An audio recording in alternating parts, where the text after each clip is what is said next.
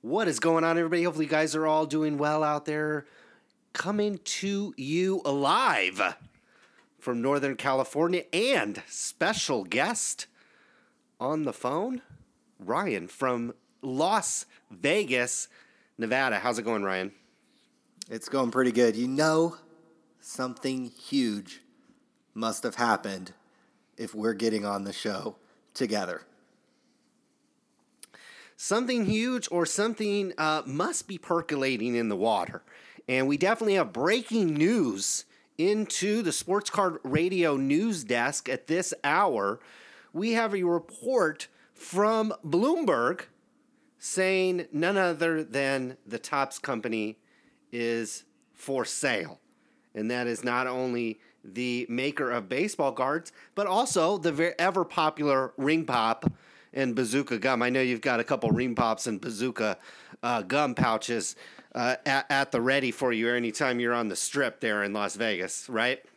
Absolutely, got to have those, uh, you know, stacked up and packed because you never know who's going to come by the pad on the strip. So always got to have the bazooka gum and the ring pops. that, that that is a lady, sure, a lady pleaser. Nothing like a little ring pop and some bazooka Joe. But hey, now this isn't the first time we have speculated or reported on this sh- program that Topps is for sale. And uh, it is a slow, arduous process. This isn't like selling, uh, you know, your Trevor Story cards that aren't moving to go buy some Aaron Judge cards to movies. Now selling your Aaron Judge cards to go buy the, what was it, Ohtani or whatever his name is for the Angels selling a baseball card company is not always the easiest thing to do, especially even in a roaring bull market uh, when you have lots of options and lots of other investments that have uh, ripped up the carpet and ripped up the chart over the last 10 years. Baseball cards, as we'll discover, isn't necessarily one of those investments, but not to downplay the news of the day. I'll let Ryan, why don't you go ahead and summarize kind of what's going on and then we'll get into the meat of the article and, and discuss it. Well, news broke this afternoon on Bloomberg that indeed, uh, apparently, Topps was being shopped for sale. And uh, do you have the article up yourself? I do have the I do have the article up right here. And why don't we um, just so get that, into it? Yeah, um, why don't you um, go ahead and read the read at least? It, it's very brief and very short. Very and, uh, brief uh, and all we got. Short. Yeah, it's all we got. There wasn't like any kind of subsequent report. Um, it was just a Bloomberg uh, report. So why don't you talk a little bit about the article? And this article was published March 5th, 2018 at 1 p.m. Pacific time. So it is coming across breaking news here at the Sports Card Radio news desk. Uh, this is written by uh, gosh, Kiel or Kyle Porter. And uh, the private equity owners of Topps Company are weighing a sale of the baseball card maker. People with knowledge of the matter said. And let's just pump the brakes right there. People knowledge of Topps being for sale is only going to be a handful of people. We're talking about the owners of Topps, which we'll discuss in a minute. 75% Madison Dearborn Partners, which is a private equity group, I believe, out of Chicago or Illinois. And the 25% ownership is the Tornate company owned by former Disney CEO Michael Eisner. These are the only two groups of people that are going to know that are thinking top, we're weighing a, to, a weighing a sale of Topps. When you're thinking about selling your Aaron Judge cards, does your neighbor know? Does your coworker know? Does your mom know? No. Only you know that you're weighing a sale of your Aaron Judge cards. And the same goes for Topps. Michael Eisner's Tornate Group's going to know that they're for sale or they're weighing a sale. Folks at Madison Dearborn Partners going to know and the bankers that they're discussing are going to know. So let's continue. Madison Dearborn Partners and the Tornate Company, the private investment firm of former Disney CEO Michael Eisner, are speaking with bankers about strategic options for the company, said the people who asked not to be identified because they weren't authorized to speak publicly. Let's break that down. So we've got bankers, Eisner, and two investment arms, private equity firms essentially, that own a private company. And they're seeking strategic, uh, uh, strategic, strategic options to sell the company. And they don't want to be identified. That's because they work for one of those three or four entities that are going to be involved in the sale. So we know this uh, Bloomberg piece is not, we know, first of all, we know investigative journalism is dead. There are a million stories you could write about Donald Trump. There's a million stories you could be writing about Hillary Clinton or the deep state or congressmen or all the laws that should be changed. Guess what? The news media is not doing any of them. So if they're not taking those stories, you know there's not some Bloomberg reporter on the beat. This guy, uh, Kiel Porter, he's not going to be on the beat uh, trying to find the, the next little $400 million company that's for sale. So this article was basically published and placed into Bloomberg. Okay, it's not really necessarily advertorial, but this article is basically fed to Bloomberg because the kind of people that read Bloomberg might be interested in buying a candy maker and or a card company. So let's continue. The most likely option to be pursued is splitting the company's card and candy business. So you think that some low-level guy or some blogger is going to know this information? No, this is all coming from Madison Dearborn Partners, Michael Eisner's uh, desk uh, either directly from them or from the bank that they're working with, who has authorization to put this information out there to potential investors who, oh, guess what? Read Bloomberg. So let me start this let me start this paragraph before I break in here. Let me start this paragraph and kind of read it into conclusion. This is the key and probably one of the last paragraphs we'll read of the article. This is the key piece of the article and we'll dissect this part of the article the most. The most likely option is to be pursued is splitting the company's card and candy businesses with the latter, the candy business, contributes most of its 40 million dollars of earnings before interest, taxes, depreciation, and amortization, otherwise known as EBITDA or EBITDA. Being sold first in reference to the candy business. The people said, Michael Eisner or Madison Dearborn Partners the total value of the company is about 400 million. So they tell you how much it's worth right there or how much they, they'd snap accept for. The, a final decision hasn't been made, and the groups could elect to keep the business. So let's start at the top. We've got a report in Bloomberg, a publication read by investors, the most likely option to be pursued is splitting the company's business into two. That is, Ryan, who would know uh, about, you know, not only selling the company, but oh, we're going to split the businesses in two? Name the kind of people that would likely know that information. I, I would think a lot of the card fondlers who are out there buying Topps cards, they don't even know that it's two distinctly separate businesses over there a candy and a card business. Exactly. So, I mean, the only people that are going to know are the principals in the room, the board, the bank, and maybe any other principals who have gotten pretty deep in the process of maybe potentially making a purchase. And who would reveal uh, of a private company that most of its earnings, $40 million, and we'll talk in a minute whether that's fake news or not, or an exaggeration, or kind of a placed number, a conveniently placed number in a Bloomberg article. Who would know about a $40 million earnings on a private company that doesn't report its financials to uh, the public? Right. We're literally talking about what five to ten people, maybe at most, who are keeping track of the kind of the day to day at Topps if you're not counting the employees. I mean, the people of Madison Dearborn, Michael Eisner, who, if you don't know who that is, the former CEO at Disney, uh, you know, big shot, kind of in the media and entertainment world.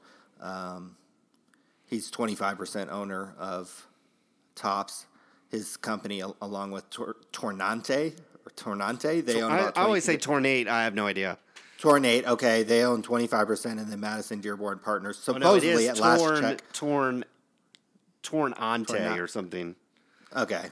So Eisner basically owns 25%. Dearborn, a private equity group, very large private equity equity group, owns 75%. Again, like you said, this is a private company. We don't really know. So when these numbers, as you said, do get shared to a publication, a respectable publication such as Bloomberg, you know these are coming from Dearborn, Eisner, the bank, some principal uh, or some other principal who is pretty far along in the uh, sniffing out process, due diligence process, if you will, of Topps.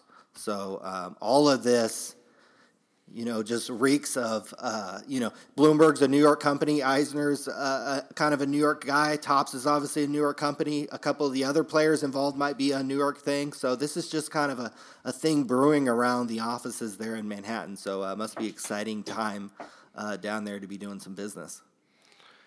I can imagine that. And one other little detail within this paragraph was it said the candy business, which contributes most of the $40 million in earnings, is be, is likely being sold first.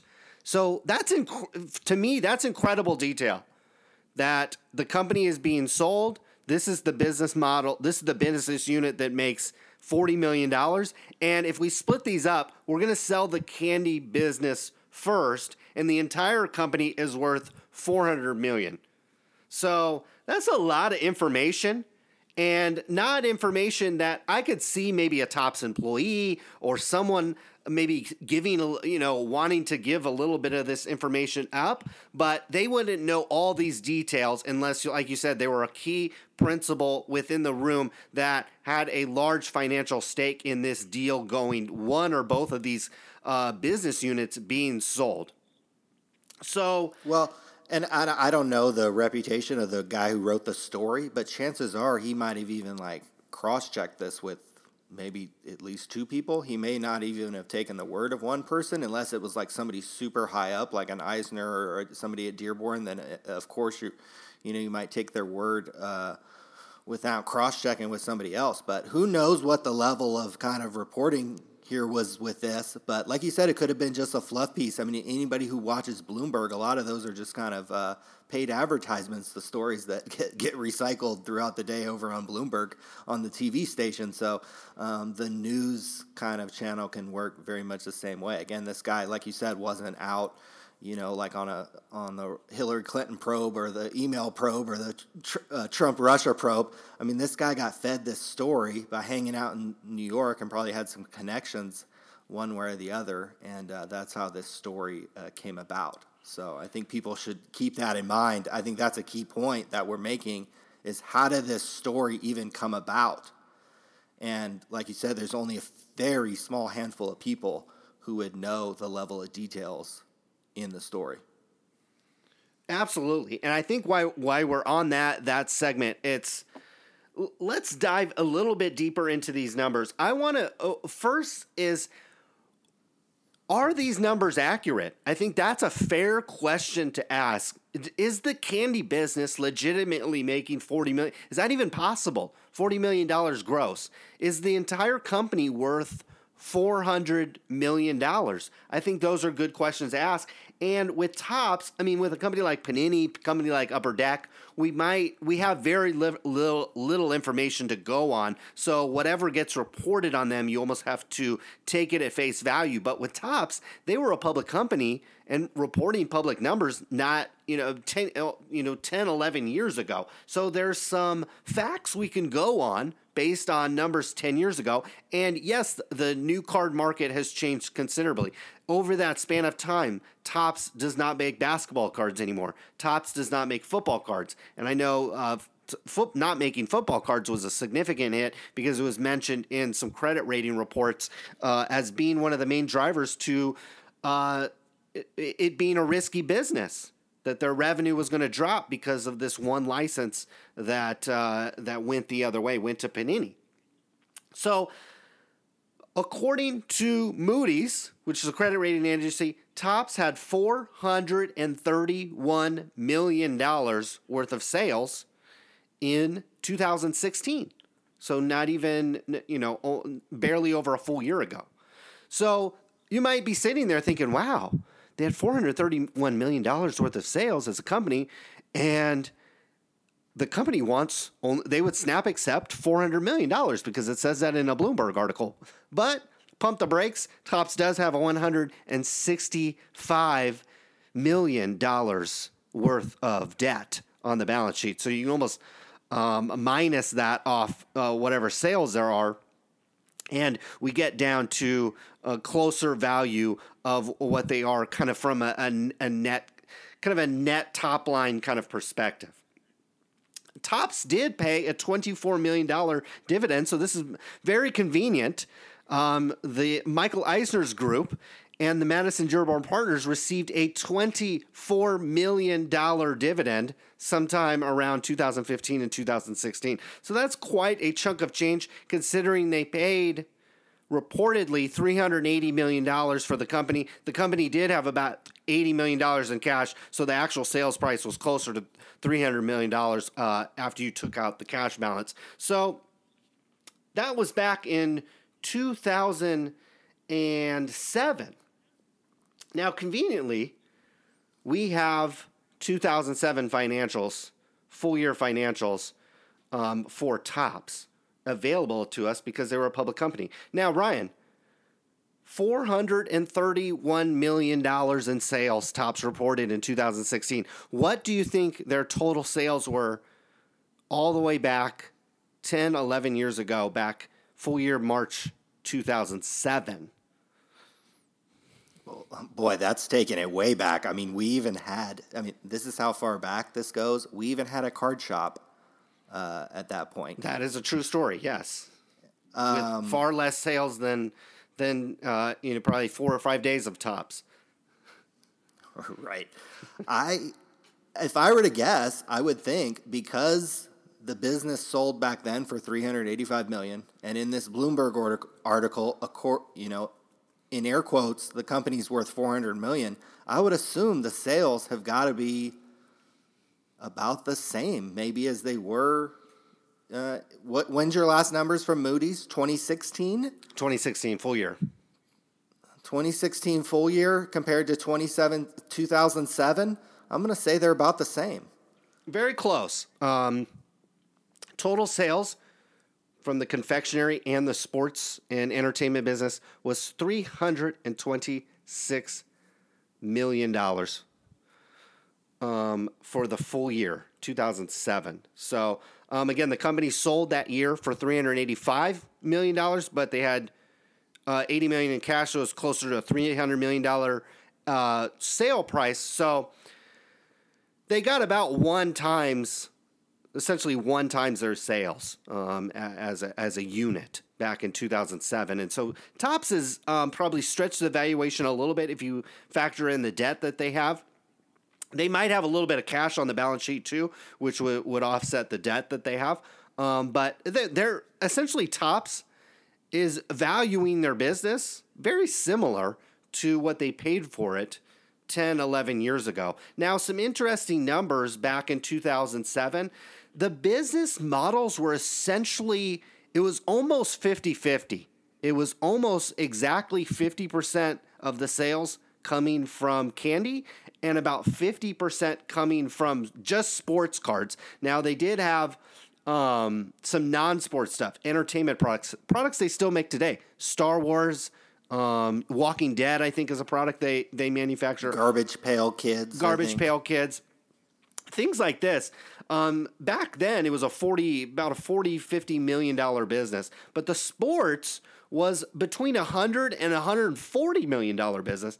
That's quite a bit of sales. Now, um, as you as you work through the numbers back in 2007, we get to an interesting point where Topps broke out essentially it was essentially OIBDA, which is an O uh, operating profit before interest, depreciation, interest, and taxes.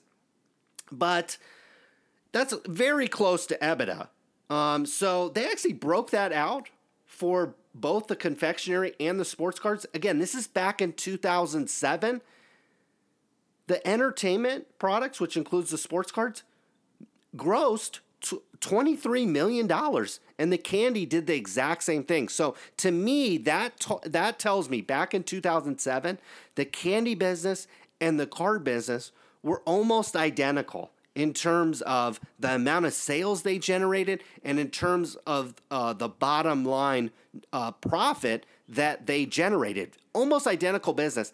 And over the last 10, 11 years, I know a lot of things have changed in licensing. I know a lot of things probably have changed in the cane sugar prices and, and uh, logistics and stuff like that. But I can imagine that both businesses have been impacted both positively and negatively about the same over the past 10 years. So that brings me to my point that in this Bloomberg article, I th- what smelt a little fishy and was later confirmed by another inside source that we have uh, unnamed, unconfirmed, anonymous source that we have confirming with Sports Card Radio that this $40 million number that Topps claims all comes almost all comes from candy. And I gotta say, I gotta assume when when an article like this says almost all or most of the profit comes from the candy business, they got to mean 70, 80%. Okay. If it was 50, 60%, that's close to half and half. So it's got to be north of 70, 80, 90% profit when they're talking about this $40 million. To me, that starts to stink when you look 10 years ago, both the card business and the candy business were generating the exact same top line number and the exact same bottom line bottom line number in terms of gross profit. And the other information we have, again, an unnamed anonymous source confirmed that over the last couple of years, Topps's EBITDA, which is being reported as close to below 10, essentially below 10 million in the, this Bloomberg article, again, an unnamed but highly um, qualified source put the EBITDA at Topps over the last couple years to 23 to 33 million dollars. So either the Bloomberg article is mistaken, it's got the wrong numbers, it was fed the wrong numbers. My source could be wrong, but my source's numbers kind of corroborate with what we know about Topps's payments to the MLB. So I know this is kind of we're kind of getting into the weeds of valuation, and we'll kind of we'll we'll we'll take a turn around this valuation talk in a second and get to talking about what all this means for you as a card collector, who might buy this company, how things might change. But let me finish my point. We know that the MLB, Topps pays the MLB every year. And this number is reported by law. And over the last several years, since Topps has had an exclusive, the payment has been around $10 million, 10 to $11 million. And we also have to assume that the, that includes a royalty payment of roughly 10%. So that means Topps still has to be doing on the top line of their business, and we're talking about Topps, the baseball cards, not the candy. They still have to be doing north of 100 120 130 million dollars in the sports business which put, would put them in line with what they were doing in 2007 which would also mean that their gross profit margin would likely be in line with what it was in 2007 so that means to me this bloomberg article is a puff piece it is a puff piece for either for both Madison Dearborn partners and Michael Eisner. Okay, because here's here's where it, it, it starts to get interesting for you guys, folks. So who's going to buy Topps? I think the number one guy that could buy Topps is Michael Eisner himself. He could either fork over the money himself. He'd probably have to sell maybe some of the leftover Disney shares. I'm sure he's he's been awarded over the years. He might have to sell one of his beach houses in the Hamptons, but I'm sure he personally could come up with the funds. He could also get his group to put up the rest of this funds. Personally, I think it would be interesting if Michael Eisner personally bought Topps. And if Michael Eisner wants to buy Topps, guess what the best way to do guess what the best way to do that? It's probably to make the baseball card company look like a lemon. Look like it doesn't make any money. Because then nobody would be bidding for it. He wouldn't have any competition. He already has a leg up because he owns 25% of it and he has a close relationship with the person, Madison Dearborn Partners, or the principal group that owns the other 75%. So it's in Michael Eisner's best interest to make Topps baseball card look like it's a lemon, like it's not a very attractive business. And also coming into the sports card radio news desk at this hour from an unnamed anonymous source Michael Eisner would be very, very excited about buying Topps Baseball Card Company. It is a company I think he views more as kind of a um I, I don't know how to put it. I guess more of a passion business than one that he's looking to put his uh, children through college or pay alimony to whatever ex wife he might have. more of a passion business, something driven more of his love for sports, love for baseball, love for baseball cards than anything. So, personally, I'll give you my take on this Bloomberg piece. I personally think the majority of this article is coming from Michael Eisner's camp because Michael Eisner wants to make it look like the candy business is awesome, that the candy business is for sale. The candy business is the first thing to go. So if you want the candy business, call call us up. Here's here's what it grosses, $40 million. Here's what we think the whole company is worth. You can do your back of the napkin calculation at that point and figure out exactly how much they want for just the candy business because they told you how much it earns, they told you how much they want for the entire company, and they told you it's for sale. And it's in Michael Eisner's best interest to make it look like the cards don't make any money, which I don't think is true. I actually think that the card business, while it hasn't flourished or skyrocketed like a lot of other stocks and other investments over the last 10, 11 years, including just a general S&P 500 fund which has got to be up north of 250, 300% at this point – Michael Eisner just put his money in a Joe Blow mutual fund, he'd have enough to buy Topps Upper Deck and Panini and maybe an MLB team if he knew what he was doing. But instead, he bought a baseball card company and a candy maker literally about six months before one of the biggest financial crises uh, ever. And he could have he could have bought both of them uh, off the scrap heap uh, six, seven, eight months later. Instead, they paid one x sales uh, north of $300 million. So I've talked for a little while. I don't know anything in there uh, catch catch your interest, Ryan. No, well, I think I think we're on the right track here because again, you have to think about why a story like this comes out. Topps isn't a public company. Topps isn't, uh, you know, a, believe it or not, a really well known company. So you know, something like this hits in Bloomberg, you know where it's coming from, that it's got to be coming from Dearborn, Eisner, or some other kind of principle at play.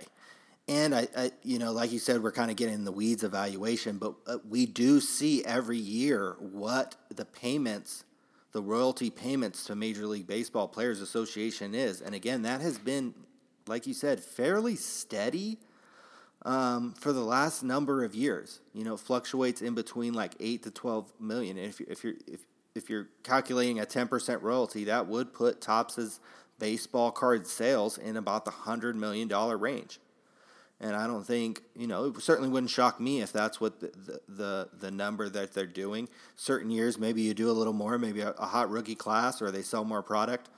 Um, and then maybe certain years you don't sell as much. But I think it's very interesting. What do you want to do now? Do you want to break down? We talked about the scenario that Eisner, who currently owns 25% of the company, might be trying to push the candy business out the door so then he can get kind of a, a, sweetheart deal from his buddies over at Dearborn to sell him the rest of the card business on the cheap and then he can kind of caretake that. Eisner actually actually recently bought a like a soccer team in, in Europe uh, too, so he's involved in soccer and, and stuff. So um, you know, a guy who has again been involved with Topps since uh, 07, maybe more as a minority kind of, uh, at least in terms of ownership. So if he took full ownership of it, maybe maybe he would have more interest or or put more of his fingerprints on the company. But do we want to talk about some of the other potential players involved here? Yeah, absolutely. And I think that um, for me, I really think Eisner is the most likely the most logical uh, option or the lo- most logical partner for everybody involved. It keeps an owner ownership structure that is there. He might look at it like you said. He's a twenty five percent owner. Imagine if you had twenty five percent. Uh, you know, if you had twenty five percent of any business, you basically have no say. Uh, and I'm sure he's been given more latitude uh, within within this business bit based on his connection and based on how Dearborn Partners is not really in the business of of running businesses or really caretaking them at all really they're just interested in kind of the dividends and the cash flow that that the business that they acquire uh, generate but i think he to me he makes the most logical um, scenario. And just based on how these numbers were fled, uh, fed to Bloomberg, and I had one source, again, an anonymous, unnamed source, but who is credible. Um, we could say he's quote unquote inside the White House, uh, said that the numbers were fake news. And, uh, you know, upon looking at the numbers at 2007, kind of extrapolating uh, the payments that Topps makes uh, these days for baseball cards, assuming that they, they make, uh, you know, maybe a little bit of money on some of this digital stuff, it does mention in Moody's that uh, that has been a growth area for them. Digital um, ha- has been fairly strong for them and could offset. I think the, the, the language that was used, that digital – uh, was kind of uh, partially offsetting the loss of a football license. So I think we got to assume that that the candy business, while maybe it, it, actually doesn't even make sense. I won't get too into the weeds and start talking about the candy valuation, but it really doesn't make sense. Looking back at 2007 numbers, it doesn't make sense that the candy business went from grossing 20 million back then to now 40. That doesn't make sense considering the whole business really hasn't grown its sales more than about the the business has grown its sales 20 30% and Topps is claiming uh, they've doubled the gross margins on the candy business. Uh, that to me, without knowing the candy business that great, but being a, uh, you know a connoisseur of Tootsie Rolls, Neccos, Snickers bars, Reese's, uh, especially the little candy eggs one, uh, the the seasonal ones, the trees and the eggs the candy business is, hasn't doubled over the last 10 years. If anything, it's gone down as people uh, more conscious about what they're eating. So none of the to me none of this article really makes sense other than the fact that somebody's trying to get this candy business out the door, trying to drum up interest. And oh, guess who would want to do that? Probably Michael Eisner who wants to sit there and just own a baseball card company and fondle baseball cards. Literally. Michael Eisner doesn't want to fondle ring pops and bazooka candy. He wants to sit around, fondle baseball cards, probably rub shoulders with these guys. He probably wanted to be a baseball player himself. And that's all he wants to do. He doesn't care about candy.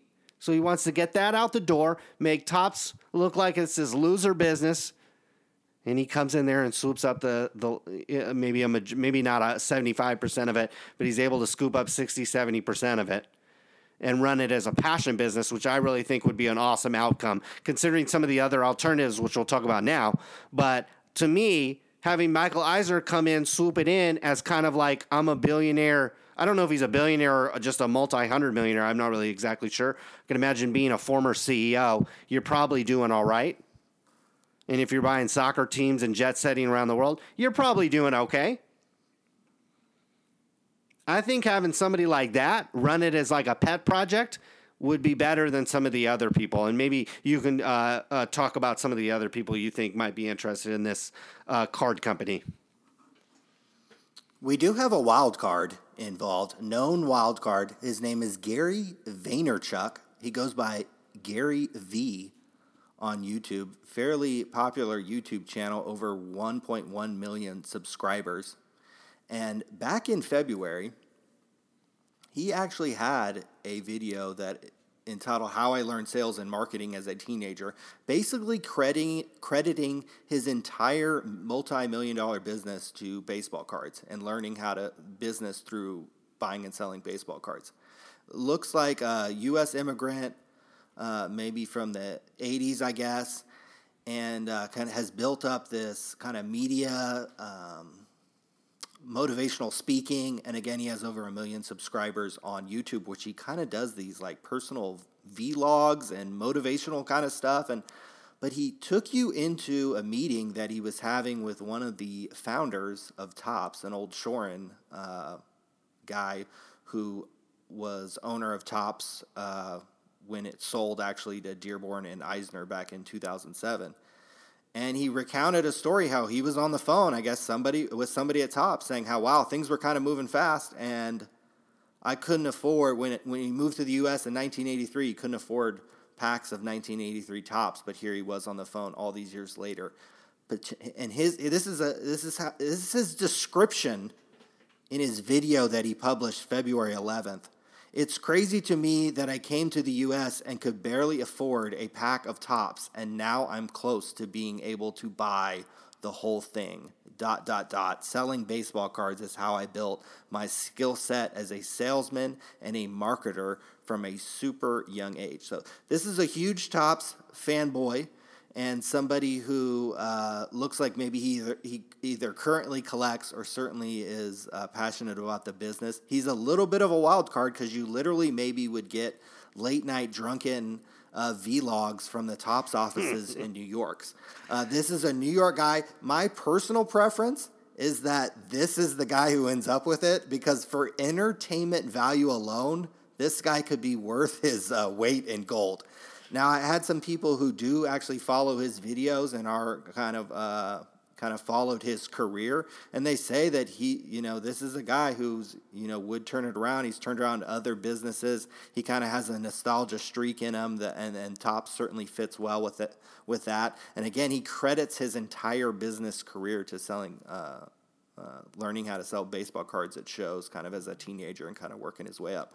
So, and you know, we, we can kind of relate to that as well a little bit. So, certainly a little bit of a wild card. Again, it's crazy that he mentioned this on a YouTube video back on February 11th. And there's the guy, an owner from Topps, you know, past owner from Topps, sitting there.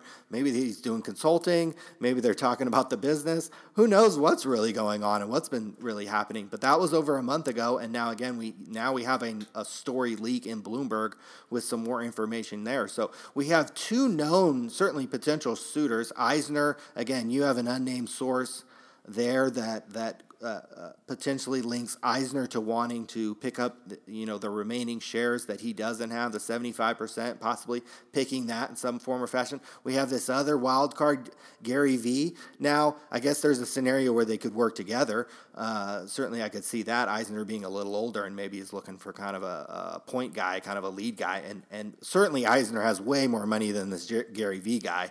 Uh, Eisner at one point in the '90s made like 200 million dollars through options and salary through Disney, and I mean in the '90s Damn. you made 200 million dollars. I mean this guy straight cashed out, and he probably still has you know a ton of Disney shares. I mean Eisner's set for life. If you follow his Twitter stream, sometimes he'll do like shots of him on his house in Malibu or wherever, and it's just like, okay, yeah, he's uh, he's not hurting. Uh, Topps isn't hurting either, because uh, yeah, trust me, these guys. Eisner's not hurting for money. Gary V probably is not hurting for money is not hurting for money, but he certainly doesn't have as much money, I, I, I think, as Eisner. Now, they both could have uh, uh, probably access to as much money as they would need, and certainly enough money to buy Topps. Um, and I guess I could see a scenario where they work together. They might know each other, being kind of sharing the same space. But so those are two known guys. But let me throw. Why don't I throw a little wild card at you?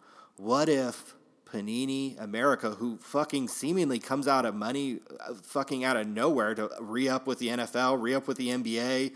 I mean, I don't know where all this money's coming from, but it, it, it, maybe from FIFA or some kind of corrupt agency over over in Europe. But what if Panini, you know, pulled a hundred million out of their ass and, and bought Topps? What, do you see that as a, as a likely scenario, or could you put a number on on that that scenario happening?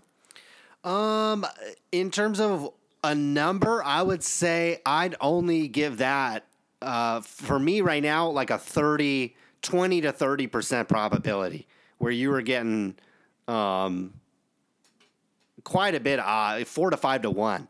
I would guess, on some kind of odds of that happening. Uh, number one, I don't think Panini has the money.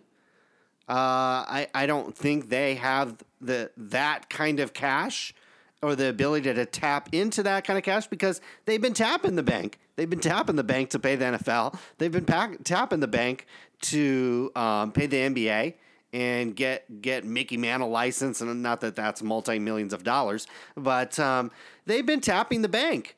And uh, just based on what I've seen loosely of their financials, I, uh, I I don't know. Also, you've got a question at that point. I don't know how uh, active Trump, Donald Trump's team, what I think I believe the SFTC looks into this kind of stuff. But if Panini buys Topps, Upper Deck or one of these other companies could make a very valid claim that that sale should be blocked because of anti-competitive uh, purposes. And I believe uh, companies made that argument back when Upper Deck tried to buy Topps back in 2007. I believe uh, somebody yep. um, made that argument that that would be an anti-competitive thing, and that might be a sale that ultimately was blocked. That wouldn't be allowed to happen. Now, I don't know if the baseball card business is big enough to warrant that kind of attention, but I can imagine if it was 10 years ago, it probably is today. And um, if Panini had, uh, you know, wise counsel and wise legal uh, team on board, they'd probably uh, make them aware of that. That yes, you could buy Topps if you had the money, but you might also pay $10 million in legal fees over the next four years uh, to protect the, the purchase and whether or not you'd want to do that in a country that you're not even based in, um, they might uh, decide that's not a route they want to go down. That'd be my only thoughts about Panini coming in. While I, you know, like you said, they might, you know, take a fart and a couple hundred million dollars far, fall out somehow, some way. But pulling that off, I think might be a little more complicated than Michael Eisner buying 75% or like you said this other guy coming in and and saying uh, here's another theory that that while you were talking I was thinking another theory could be the baseball card business is already sold. And so now the the the way to get the, to close the deal is to sell the candy business. And what better way to sell the candy business but to publish a puff piece where you puff up the valuation and you puff up the gross margin and the the the gross income of a candy business and say, "Oh yeah, we'll sell this to you. Here's how much." And that's basically what they did in a Bloomberg piece. So maybe Eisner, this other guy, a combination of somebody else, has already essentially agreed to purchase Topps. because basically this article when I read it, it basically takes a shit on the baseball card business. It basically says, "Oh yeah, you probably know this company by the baseball card business. They earn 40 million of earnings, but it's the latter which contributes most of it, which has got to be again, when when you're talking about financials, 50-50 would not be most. 60-40 would not I would not use the word most. It'd be like 70% or more. So that's basically saying that the the card business barely grosses $10 million. I mean that that's nothing. That's like no money. That means Topps is worth you know, there's some athletes that probably could buy it. There's athletes making more in one year than what Topps is worth as an entire company. But that's why I don't think these numbers are correct. So it's it's an effort to maybe for I really I think there's a lot of scenarios that make sense. To me, the first one is Eisner's trying to keep it under wraps. He doesn't want a bunch of you know. Well, Eisner, Eisner, obviously he owns twenty five percent. He could he could be playing both sides. Yes, he could also he could want it, but he could also want it sold. That's true. So it could Either be way, he- either or with him. Right. You know, he wins either way, Right. maybe perhaps, especially if he if he- if he if he does indeed want it or would be interested in the card business. He wins either way. And again, our anonymous, unnamed source has confirmed to me from the White House that this is a source inside the White House has confirmed that Eisner. Uh, the the actually, I think the wording was the assumption over the last several years was that Eisner would do something like this, would buy a majority stake, become a bigger owner of Topps over the last several years. That's kind of been the running um, kind of assumption within Topps is that Eisner himself would become a majority owner. To me, that makes sense. Also, I was going to say his presence, the fact that he he seems to really like the company.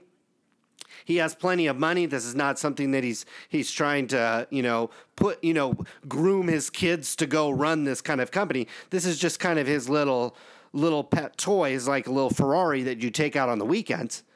His presence within the company that means he's gonna it, he's either gonna buy it himself or he's gonna find a buyer that will caretake it.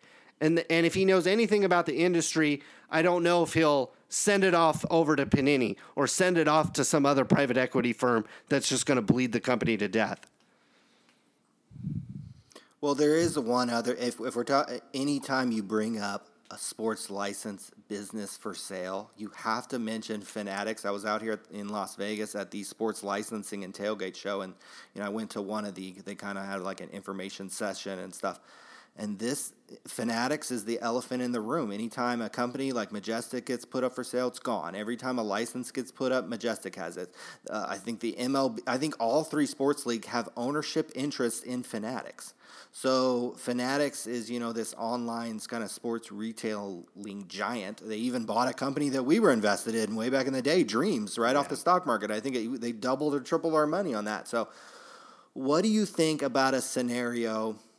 Like Fanatics coming in like they have so oftentimes in the sports space here and buying obviously they wouldn't want the candy business that's not something they're into but they would be another one of these people who if the candy did get off they would be per, perhaps interested there's no i don't have any sources or any type of things but again anytime you're talking about sports licensing and something for sale um, fanatics has to be mentioned what do you think about them I think they make perfect sense because if you go to their website, they have exclusive athletes. So they have athletes that they actually have autograph deals with.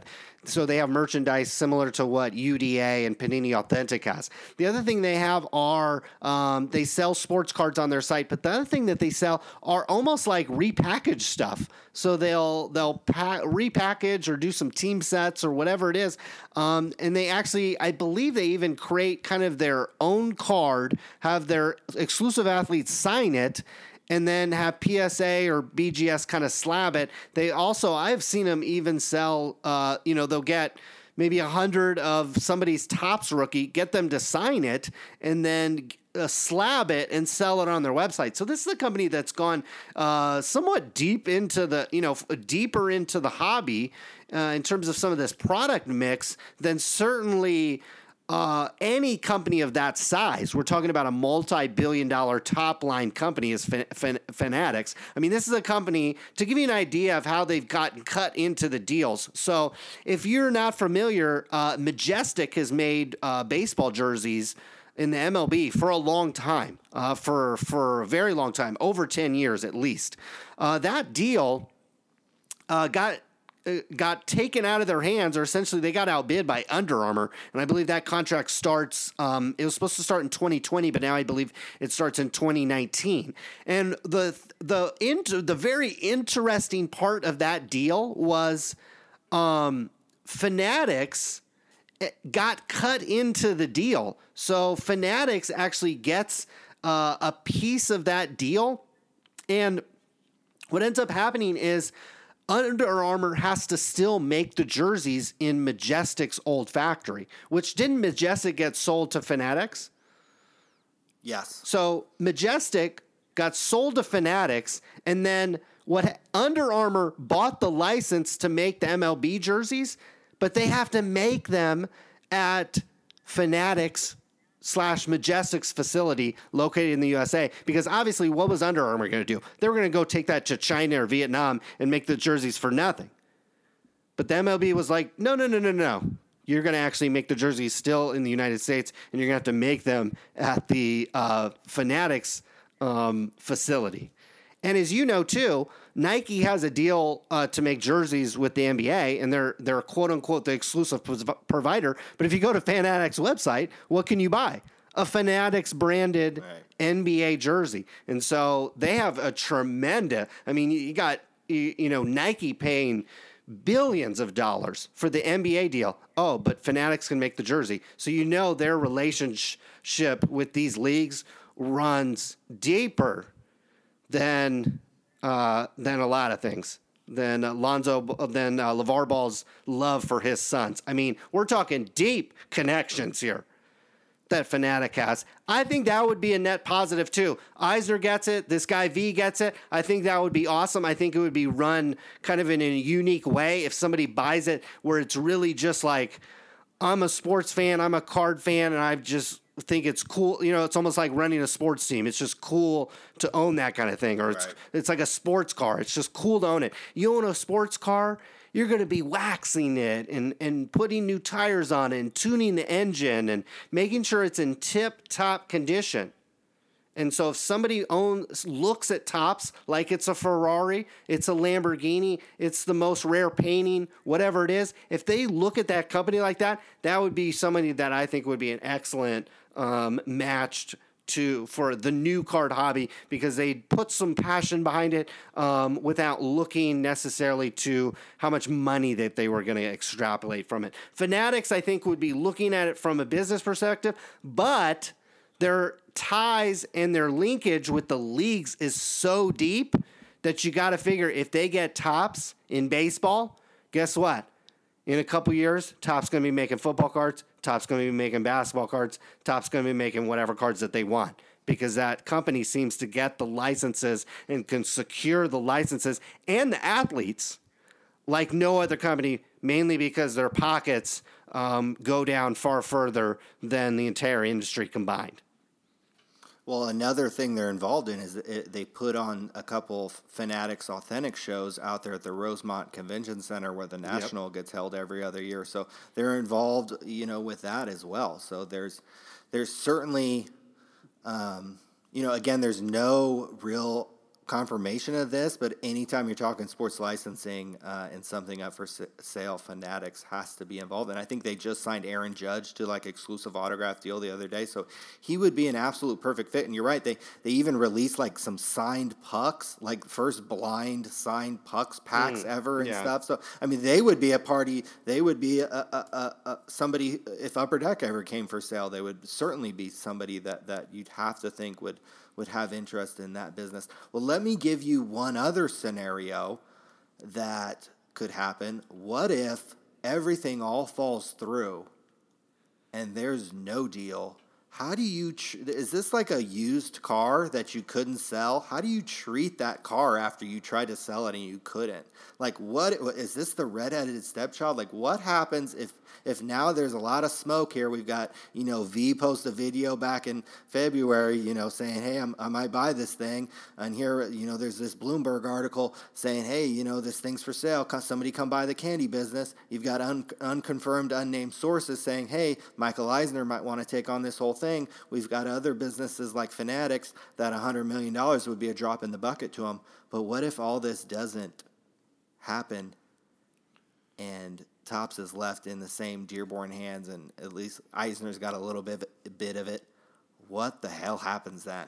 Um, I think first of all, I think a lot depends on the candy business. If they can't separate these companies, um, it might because the entire business is named Topps. If you sell Topps, the baseball card company, and then you're left with Ring Pop, Bazooka, and some other stuff, you might have uh, a couple hundred thousand dollars to a million dollars in corporate paperwork just to change the name of that company to not have this other entity out there named Topps and Topps baseball card. So I could see why they want to sell the candy business first because you sell the candy business, whoever buys it renames it as a different group or an LLC or tucks it into Mars or tucks it into Hershey or wh- whoever ends up getting something like that. And then you're left with Topps, the baseball card company. So just from a technicality perspective, there, I think a lot depends on what happens to the candy business. Can they find a buyer? How fast did they find a buyer? Um, th- that to me, uh, the other thing you have running into is I believe we have a 2020. Uh, this is all I'm sure uh, tied to also you have a 2020 license with the MLB that I think expire. I think it expires in 2020. Yep, I don't know. 2020. So right, and so that negotiation process might happen like at the back end of this year. So For sure. you almost if you're buying Topps you almost have to negotiate a re up with the MLB simultaneously. Now, if you're somebody like Fanatics, you, are owned by the MLB, so you probably can just assume that you're kind of walking right in the door there. But some of these, uh, Gary Vee, uh, a new guy, Eisner maybe can assume business as usual, but a new party, a new person, new money coming in, and your license, the whole business, the whole card business is tied to this license. Because imagine if they all of a sudden lost the license to Panini or somebody, Topps would turn into Upper Deck. I mean, it would be a ghost town over there. I mean, they'd have to move to, you know, back to Pennsylvania or something. They couldn't have offices in Manhattan with a, you know, unlicensed baseball card company and a Star Wars license and a garbage pail kids. It just wouldn't work. I mean, you know, Topps Now goes out the door. I mean, every everything goes out the window. Topps Heritage, no more.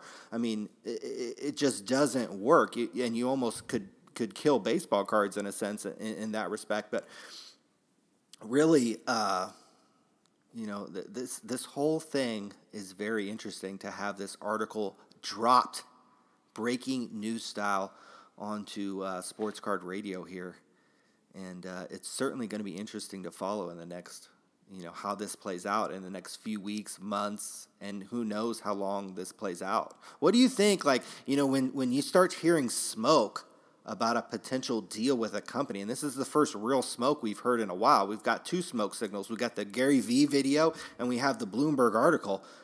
How long do you think it takes before there's either more smoke or a potential deal? Um, it could. It depends because you you dated the the Vee video in February. We're what now March. My guess is this Bloomberg piece is is behind. So uh, the people that are interested in buying this stuff will already be privy to this. They've been wa- they didn't just wake up, you know, 2 days ago and thought about selling Topps. They've been thinking about it obviously for years, but now they're really they uh, the, the, the, article says they've explored it with bankers. So that's a the, you know, that's almost like going to a marketing company or you know, that's almost like being single and being like, "Oh, I want to date again." Okay, that's probably where Topps has been the last for a while but now they've put themselves basically on a dating site. Okay. Ooh. And then by going to Bloomberg, you're essentially paying for the like gold subscription or the unlimited or unlimited communication on eHarmony. So whatever that is, 39 49 99 a month or whatever. Wow. Uh, being a married man, I have no idea these days what online dating costs. But that's where I think we are in this situation. And part, I think a big reason is we have this 2020 deal. So somebody has to buy. That's the uh, the other little tricky part about buying Topps. Like you said, you have to buy it. You have to come up with however much money it is. 100 million, 80 million, 120 million, 130 million, I think is probably where the company kind of taps out at a valuation perspective. 150 million if you get some guy in a bidding war with Eisner or something like that. Max for the company. That's not that much money to a guy, the uh, a uber rich guy, especially with with investors. The next thing he has to do is is commit to another 100 million, maybe 150, 200 million to the MLB over the next 10 years to secure an exclusive relationship. So that takes a you know a left nut and a right nut. I mean, it's like nothing to these guys to buy a hundred million dollar company. But to then say, well, over the next ten years, I've got to fork over another hundred million dollars just for the license to keep the business open, that's a whole nother commitment. And so I think that definitely narrows the range in terms of potential right. suitors. Well, and and hope that the license remains exclusive. Like imagine if in 2020 they were like, oh well, we'll split it evenly between you know Panini and Topps or Company and, X and Topps. and that's and now, that changes the whole business. It does. I think a little bit. If we look at the 2007 numbers, the MLB payment was 20 million dollars. Okay, 2008 was $19 million. 2009, I think we're finally winding down where it's just Topps making cards. They were upwards of $17 million. So even when you had Upper Deck, I think Upper Deck and some other companies might even been making cards back in 2007. Um, yes, they were. So, it, you know, it, it could be that you bring another player in. It really doesn't. It, to me, it doesn't. Now the MLB payments are down at 10 million, so they've been cut in half essentially. So you could almost assume bring another player in to the market, and and a really savvy um, person might, might realize this. I don't know if the MLB.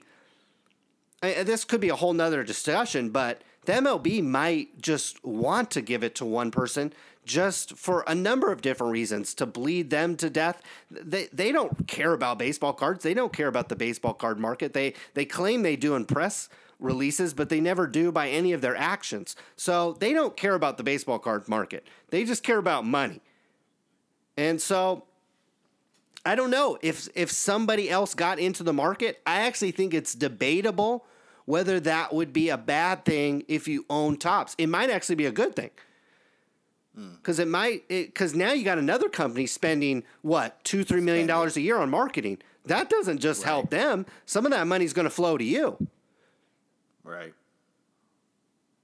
And if your products are really perceived as superior to the other company in the marketplace that does even more for you just like nike you know nike's been in business for 20 30 30 years now their sales have gone up year after year after year. And we've got Adidas and Puma and Under Armour and Lululemon and all these competitors that come into the marketplace.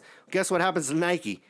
They get bigger. And so uh, competition not o- not always guaranteed to, especially I think in this mar in the sports car market. I almost think opening it up would be healthy for the market. That definitely would be healthy um, for the marketplace, but not necessarily negative for the companies. That the companies themselves might benefit um, as much as anybody with uh, with the combined uh, competition. I don't know if there's two companies out there, quite frankly, that could put up $100 million each, $150 million each for the next 10 years, based on what Panini has committed I don't I don't know if they're ready to to put forth another hundred. Maybe after this this World Cup, I don't know. So to summarize here, we had a breaking news Bloomberg story saying that Topps was for sale. Yes. Some numbers were reported in the story that were uh, could be described as a little fishy. Potential suitors involve uh, current minority owner and former Disney CEO Michael Eisner, uh, YouTube vlogger and motivational speaker Gary Vee, who has posted a video of him saying that he has interest and uh, was with a former founder of the Topps company on video on YouTube. And we have a couple other fanatics, Panini, and uh, perhaps some other wild card choices there. So, wow.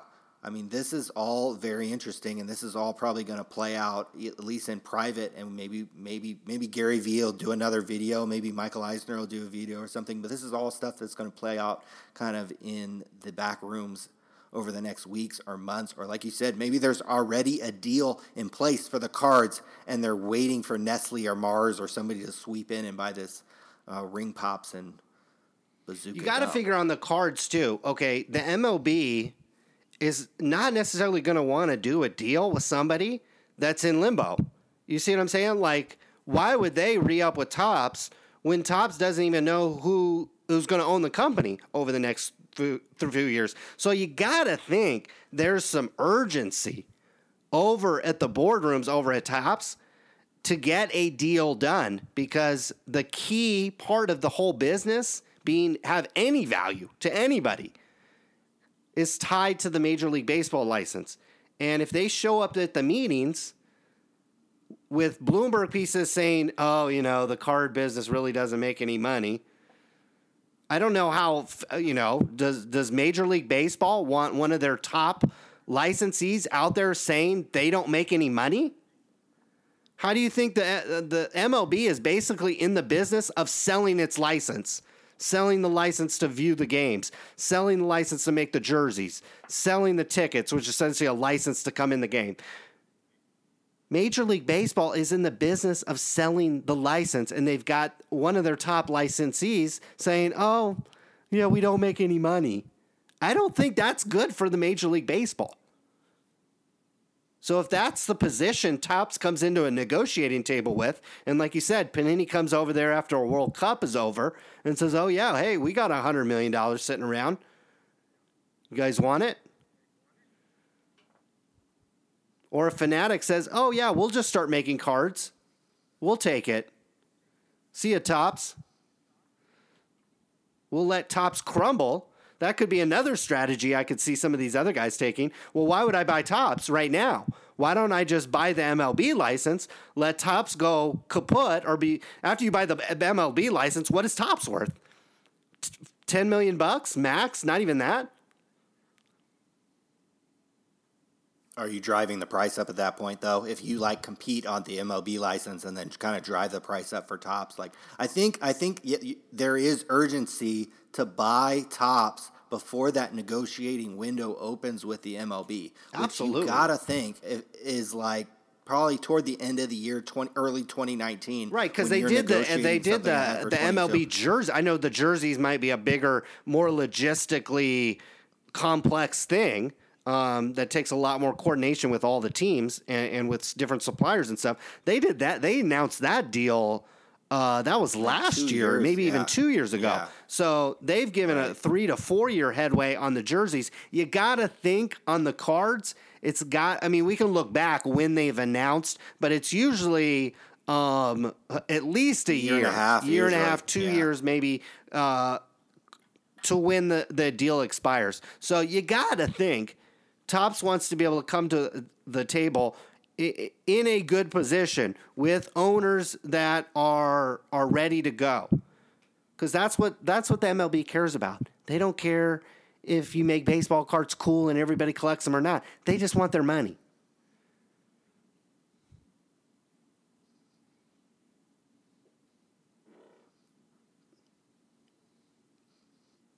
Let's get that money, baby. Let's get some money together and buy Topps. Oh, I, I know about 10 million. Like I said, I was what I was the other thing I was going to do is let's look at Am- what was Amazon in two, the March of 2007. Probably $15 a share, $20 a share. Now it's 14 1400. What was Apple? You know, right before they released the iPhone. 5 bucks probably, yeah. Now it's 180. What was Nike? What was Starbucks? What was Netflix? There's a lot of investments. Oh, I, I, yeah, I think that was the kind of thing. And there's been some articles floating around the hobby the last few days about kind of taking various sides on the hobby as well as the hobby dying is oh is, is, is, you know could you invest in cards and make more than you could in the stock market and all this kind of stuff and um, you know we've seen these kind of things uh, float around. So for me, what the Bloomberg article did is even if the numbers are a little off, and I think you know if you really kind of scratched out these numbers, they're about the same as they were in 2007 when the company sold. I mean, that's kind of what we came to that the business is about the same. It's about you know if you paid one x sale, it's worth about 300 to 400 million dollars. Maybe there's a hot year here or there, but give or take, it's about in 2007 it was worth you know about 300 to 400 million dollars, and today, if you bought the whole enchilada, cards and candy, digital apps, you're talking about you know 300 to 400 million dollars. And the digital apps are viable. I do have an unconfirmed unnamed source that somebody spent $51000 on the star wars card trader app Jesus. last year. They they they calculated they had to do a kind of a year end audit and taxes and all this kind of stuff. They spent i think it was actually 52000 Just a- it was, it was over 50000 Just a on little Amber not- Alert not. PSA for everybody out there. If you want to spend fifty-one thousand dollars and you're thinking about doing it on an app, call us first, and you'll have a hell of a lot better time for fifty-one thousand dollars than sitting I'm on some you, app on guys- your computer. the you know people get addicted to these video games. I know people you know that spend. I, I know a couple other things I can get addicted to for fifty-one thousand dollars, and it's a lot cooler than Well, some I mean, I- apps. I'm in Vegas, and trust me, there's a lot of things for a lot less than fifty-one thousand you could get yourself into and have quite a good time.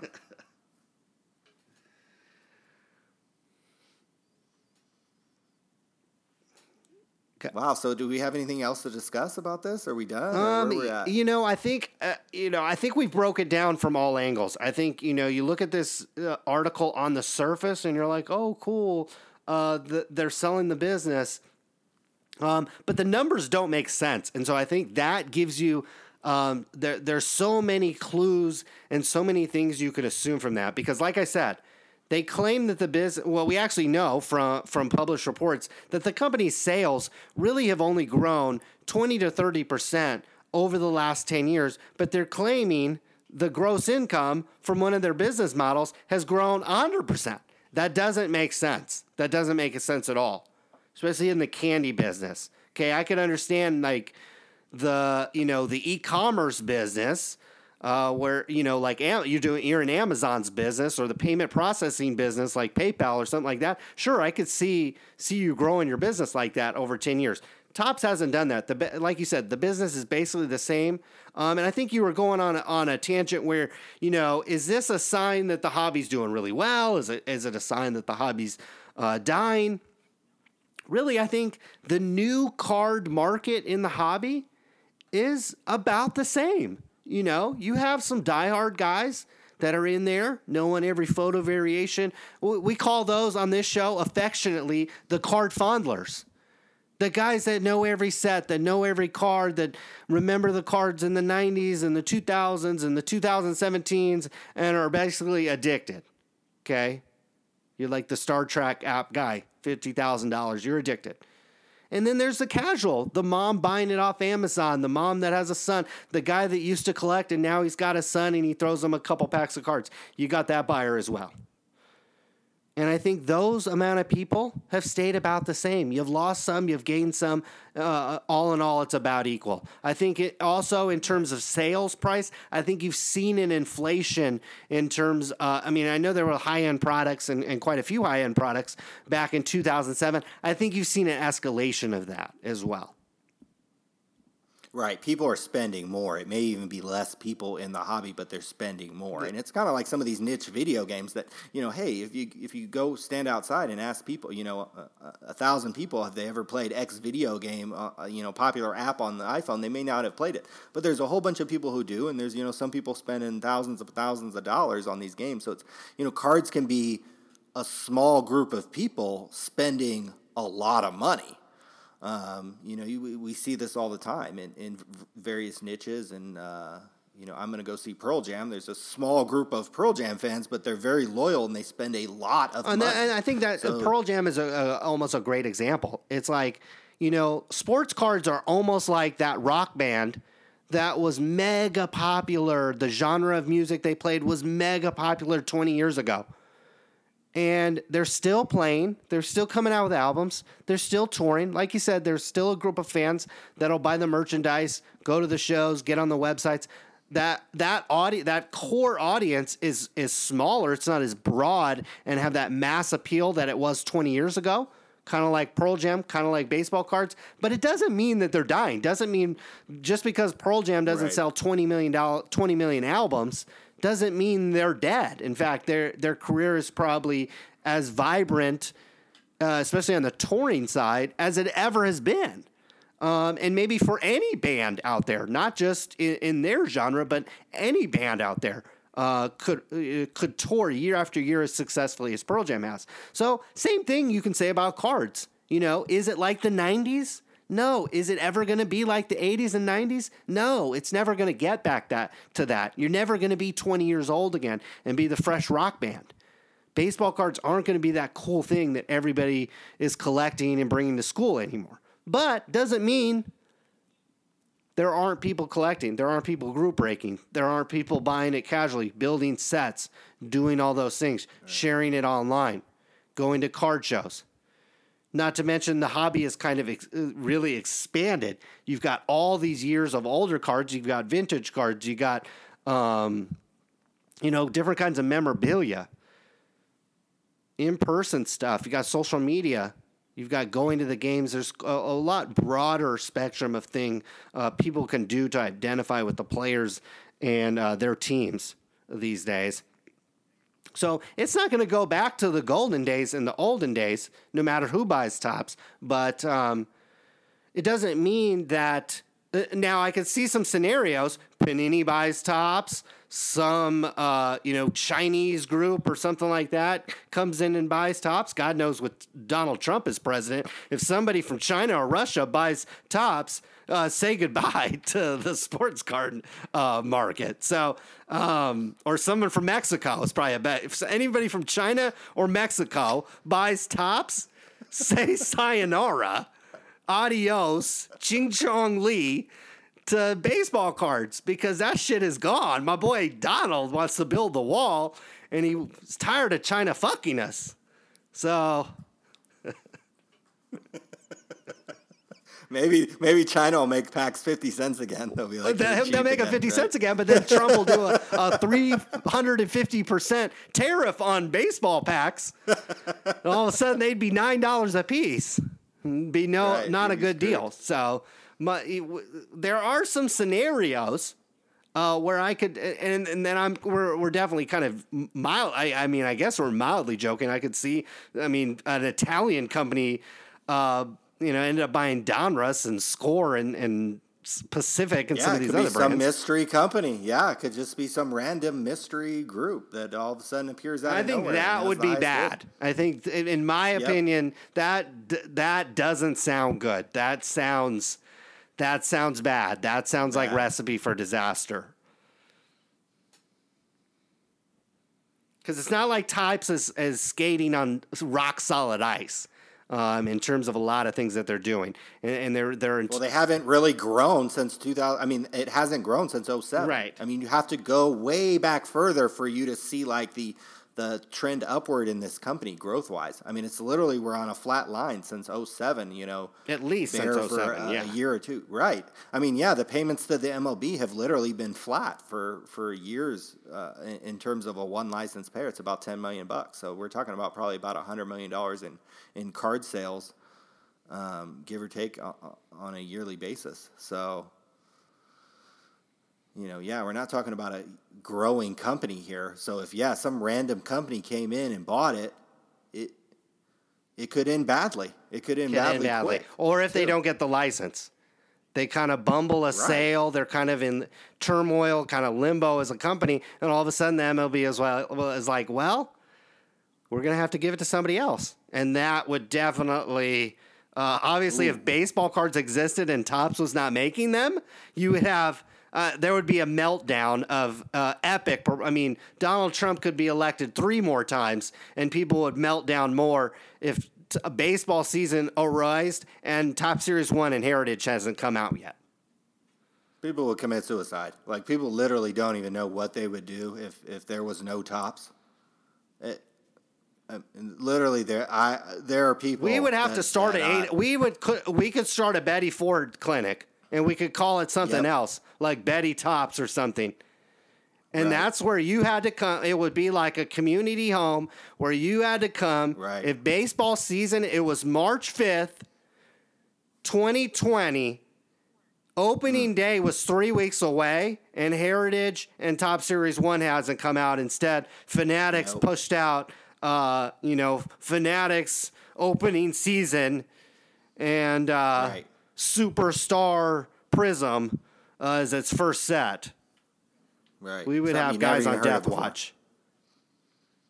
Death Watch. They would be they would be remembering the days of Topps quite fondly. Trust me, if some mystery company, and even if Fanatics, because Fanatics would just kind of commercialize it and kind of, uh, you know, they, they- they're not gonna, they're not gonna do anything tremendously wonderful. Let's before we go, why don't you rank the scenarios? Who would you who would you most rather who would you most likely see buy it to least? In terms of viable First, options. first, I think for me, I'll, I'll first I'll start with the most likely scenario. Uh, to me, I see the most likely scenario as Eisner staying in place and either bringing on a partner, buying it himself, um, uh, any of those combination. Just his value there is enormous just from the experience with negotiating the deals every year. Uh, again, I don't know if he's in the room, but I can imagine um, having somebody like that on ownership just has immense importance uh, to a league like the MLB, which makes all its money on television. And Michael Eisner is, um, you know, being the former CEO of Disney, is synonymous with television and entertainment, considering they own Disney movies and ABC, two of the biggest uh, distribution platforms and entertainment companies ever. So I think him staying on board is the most likely scenario and a favorable one. Second one, some white knight like this guy V on YouTube or just some other guy. We, I mean, there's lots of very. I mean, you, you were at the Transcendent party, and I think you said some guy opened up ten personal boxes or something like that. Um, you know, t- Right. to be able to do that, you've got to have hundreds of millions of dollars. Like, it, like at least you have to be worth hundreds of millions of dollars. Otherwise, you're just. I mean, you've got incredible, uh, you know, ability. And these guys aren't selling. It's not like these guys are trying to flip this stuff on eBay.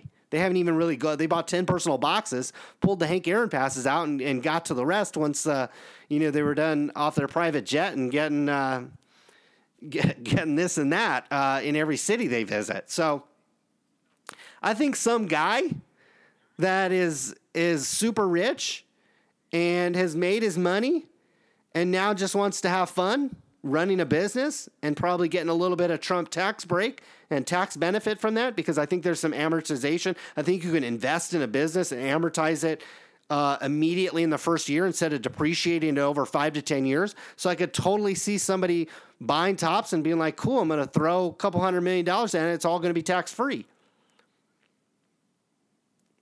So I could see that. That would be a favorable scenario. Um, after that, I think it gets a little murky. I think if Fanatics buys it, you'd have to wait and see. Like you said, um, in some ways it might help the hobby because I think they'd kind of commercialize it, get better distribution on it. But they, uh, in my opinion, I think they'd make some cheap, uh, a little bit more of the cheap stuff and less of the expensive stuff. And so there's some diehard card fondlers that wouldn't like that, that the autograph rookies and all that. Not that Topps is really known for a lot of that stuff, but I think they'd kind of commercialize it a little bit. Not sure they'd that there'd be the attention to detail there that you'd have for a guy that literally can name you every nook and cranny on a 1983 Topps card. I think having that kind of owner, the guy that like knows the knows the cards and is like a quote unquote card fondler, I think that would be a great scenario. And those people are out there at this price. This is not a 1.3 billion dollar company. This is not a, you know, this is a couple hundred million bucks max. A- even after you factor in the MLB license, you're talking about just a couple hundred million dollars. That's, you know, to some guys that's nothing. That's nothing. Right. That's nothing. Yeah. Not- Especially today's day and age. I mean, that's literally the Right. And there's the people bucket. doing great with Bitcoin. There's people doing great in stocks. There's people doing great in real estate. And after a while, I'll be honest, after 10 years of running up real estate, running up stocks, running up Bitcoin, running it up whatever you've done, you might want to just say, hey, I just want to cash out and have fun. Fuck this work shit and building stuff up and and really grinding. I just want to own a business and have fun. And so th- that's where I think Topps has um, a little bit of advantage. I think those would be the golden scenarios. Again, Fanatics, I think, would be, um, in my opinion, kind of a medium uh, to lukewarm scenario where you'd kind of have to wait and see. Could go either way. Could be awesome. Could be amazing. They could throw some money at it and throw a lot of, um, you know, create a lot of opportunities. But at the same time, they they could totally they could totally screw it up. They could pull a panini, or maybe even worse. And then after, obviously after we get after that, it, it it's a roll of the dice. You get some new buyer in there, who the fuck knows? If they if if their first press release is we want to get kids involved and expand the oh. market, you can guarantee that cards are going to shit. If they buy it and say, "Oh my god, when I was uh, you know, seven years old, I bought 1975 packs for 25 cents, chewed the bubble gum, stuck them in my bike, and rode home.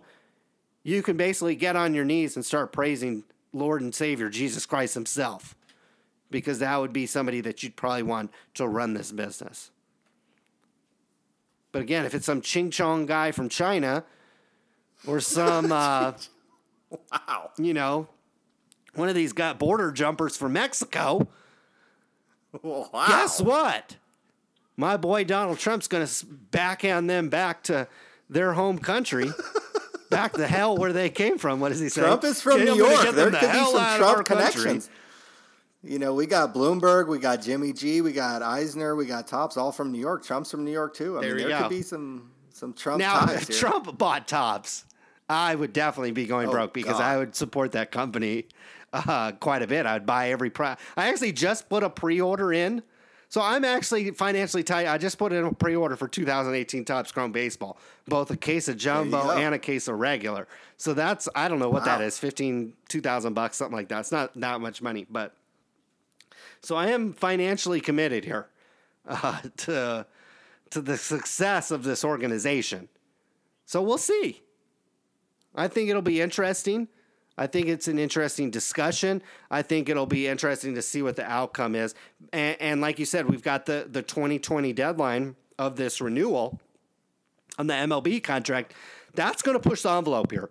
That unlike other times in the past, as we've talked on this show, we've really started the show a year or two into Topps exclusive. Now we're getting towards the end of it. And that is a key, key, key deadline when you're trying to renew these deals. And we'll, we'll I, I think this is the time when we'll really see some some movement. And I think it could it it could tip tip the hobby in either direction. It could stay exactly the same. We could be here 10 years from now and things are pretty much the same. It could be in the shitter or it could be a lot better. I think um, obviously we're not really you know, those are all the scenarios that can happen. But um, a, lot of it is going to be based on who ends up with this company, who's the driving force, who sets the vision, who's really excited about it, or who's running it more as a, a, a ca- you know, kind of a licensed cash business, as I think maybe Fanatics uh, would would try to run it as, or if it's some billionaire who's kind of jet setting around the world, having fun, um, making baseball cards, I think that would be an interesting scenario as well. That's kind of how Upper Deck was ran for uh, its glory day. So we had a little bit of audio trouble there, but the point I was making, Ryan, is. Uh, you know, I was going over some of the scenarios where we could have this kind of jet setter, this guy having fun with the company. And my point was, wasn't that how Richard McWilliams ran Upper Deck? Richard McWilliams was kind of that, literally owned a jet company. He seemed like he was kind of jetting around the world having fun making baseball cards. And that was when Upper Deck was at the top of his game. Uh, I think if we could get a Richard McWilliam type to come into Topps, could could electrify things a little bit. That would be. I think that's dream scenario. I think even instead of a, for me, instead of a recycled Michael Eisner, who's uh, certainly on the back back half of his kind of illustrious media career, to me, I would much rather have the younger, hipper, jet setter, rich guy who who came in and this was his toy, And uh, you know the entertainment factor alone for that would be high. That's why when I saw this Jimmy G guy's video or whatever, and saw that he has like a thousand videos on YouTube, just you know, some of them he's like shirtless in his house, just kind of motivational speaking. I'm like, wow, this could get real interesting if this cat buys it. Because, I mean, Lord knows, you know, what he might show on video and, and how he might try to push the envelope in terms of, you know, cards and access and information. And it could literally blow away things that we've seen or kind of perceived uh, up to this date. So, to me, you know, cards have kind of gotten to this place where I don't want to say they're seen as cool again, but there isn't this terrible negative stigma from the 1990s and as, somebody who was myself who was recently featured in the Wall Street Journal oh. about Ty Beanie Babies. Not another collectible. Yeah, not fake news. Ty Beanie Babies have this incredible negative stigma about them that they really aren't worth anything and none of them are valuable. And it was, you know, this huge kind of boom bust period, uh, you know, that, that, you know, oftentimes Beanie Babies and Bitcoin are mentioned in the same breath and, and, baseball cards were kind of in that same realm for many, many years. And I feel like we've almost kind of gotten out of that because we've seen the vintage market explode and people have seen some of the high prices for these vintage cards. And then we see a guy like Aaron Judge, who's from, uh, where is he from again? Oh, yeah, that's right. He's from the 209, the Stockton, California area. And we've seen a guy who, you know, you could pick up his autographs for five or 10 bucks uh, last year before the season. He hits 50 home runs, and all of a sudden those suckers are worth 500 to 1,000 each. Personally, me and you have uh, now, we're ahead in the Topps Transcendent Hello. Uh, party in uh, Atlanta, Party Georgia. time. party time, thanks to Mr. 209, Aaron Judge. So I think some of the negative cloud and negative stigma is away from cards. So now I feel like you we the envelope could be pushed a little bit. You could have kind of a McWilliam freewheeling jet setter, you know, cock pumping owner who tries to push this out and make it even more cool than it is and and who knows what'll happen at that point i don't i don't know if i would chase kids or and i don't think uh, you know any maybe the prospective buyers that we've talked about in this show would really push for kids but you know i think there's room to make this, you know, a really cool thing. I, I get we get texts and DMs every day about people who are buying cards and spending money on cards. And I, you know, I was at the party time Topps Transcendent party, and again, I met some people who make a lot of money, spend a lot of money on this stuff, and, and have no interest in selling it, and and really do thoroughly enjoy baseball cards and specifically Topps. And uh, there is, uh, you know, we talked all, all all here hour and a half about valuation and money, and they made this much. There's there's a value, and I don't know how you place it. There's a value to Topps. Oh, absolutely. Because I oh, guarantee oh, you, yeah. if this was fucking Panini Series One and Panini fucking Heritage, you guys no would, would be jumping off the fucking bridge. It would be on suicide watch death watch. I mean, the meeting, at, I can just imagine the meeting, the Topps meeting at the National, all those people there, the, these people that like literally almost live and die by Topps baseball cards.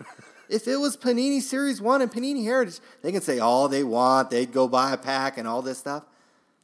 They'd be dead by a shotgun blast by middle of February before the fucking season started. I guarantee you. I guarantee you. So there's a value to Topps. I've seen it. I've witnessed it. I've seen the, the attendance grow at the national conventions. We're not talking about big numbers. We're not talking about Bitcoin. We're not talking about, you know, the, the Aria at the Vegas Strip on a Friday night or something, you know, or the Javier's restaurant last night when I'm strolling through there with my little piece. We're not talking about something with explosive growth or kind of explosive mo- movement. But the negative stigma, I feel like, almost is gone a, a, little bit from cards and that there is this positive thing. People do remember the 80s and 90s with fondness not now, not that, oh, my Jose Canseco isn't worth anything. My Barry Bonds and, and Sammy Sosa's aren't worth anymore. I got burnt. I thought I was going to go to college on my, you know, 1980s baseball collection and I didn't. I think that stigma's gone. And I think cards have come I don't want to say cool again, but in some circles they are cool. And people that I that I meet in airports or that I meet randomly all over the place, and I, I start talking to them about baseball cards. The values, the kind of the business and kind of the uh, the marketplace, it does interest them. And the cards themselves, you know, the, the fact that there's jerseys and autographs, that, that, that does interest them. So, you know, I almost, you know, this is almost like a sales pitch I just made for Topps here. They should put that on the fucking, you know, when they're, when they're going to sell this company, they should play that clip. Yeah, so, your boy, your boy Eisner is going to call you up and be like, "Hey, I saw you in the Wall Street Journal. Can you come pitch?" Hey, uh, Jimmy G, Mr. Eisner, my phone is always open. I'm over here down on the Las Vegas Strip and the Veer Towers, and uh, you know, anytime you want to call, and you know, matters matters of fact, we can actually give out. Uh, there, we actually have a text line. Wow to Sports Card Raiders, uh, to Sports Card Radio. It's one of my Vegas burner numbers. If you call, I probably won't pick up, so that's why I say it's a text line 702 900 2149. Give us a shout. Let us know wow. what you think about the Topps being for sale. Read, maybe read it on the next show or, or the next uh, breaking news article that comes out of Bloomberg. 702 900 2149. That is the official text line of sports. Wow. Card Text into the Sports Card Show podcast. Oh. Let us know who you want to buy, who you want to buy Topps outside of yourself. I know most yes. of you guys would probably want to buy it yourself. I, uh, you know, I know there's some uh, some ballin' listeners of this show, but um, I would assume the average card fondler out there is not flush with a few hundred mil and some uh, deep connections with the MLB. So. Um, and we want you to have money left over. After you buy Topps, we want you to have a little bit of money left over so you can actually put a little bit of money into the business because it's definitely not one of these businesses that is spitting out tons of cash and women and boats and yachts and private jets and uh, front row tickets courtside to the Lakers. But certainly would be exciting if we get that kind of showtime back into baseball cards. And hey, you never know. New owners might mean the NBA or the NFL or some other license comes back open, which would also be uh, kind of an exciting time. So I really think um, there you know we I think we actually did a good job of kind of focusing on the positive scenarios. So this could have been for everybody that accuses of of being doom and gloom and being bad for the hobby. Can't tell you how many, if I got a dollar for every time I said someone said I was bad for the hobby, I'd be bidding for Topps right now myself. Um, so as often as we're accused of that, I thought we did a nice job on today's show focusing on the positive outcomes because there are plenty, plenty of doom and gloom scenarios, not just somebody from China or somebody from Mexico coming in and taking uh, America's greatest card company offshore onto foreign soil where they get the hell out of this country and Jesus. they're not invested in making cards or America great again. That would be a terrible, terrible, sad outcome. But there are a lot, I, you know, there's other scenarios too. That could be very, that could be very bad. I, I think an, another like, I think actually a, a scenario I could see likely is Topps blunders a, a sale and somebody else ends up with the license. Oh, that that to me would be that, that Topps doesn't get sold and somebody else gets the license.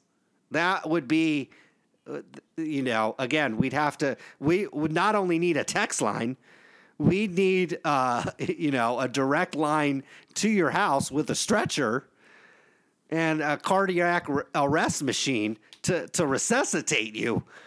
Uh, this would be ha- 90% of our listeners would be on cardiac arrest if Topps does not get the MLB license and somebody else does.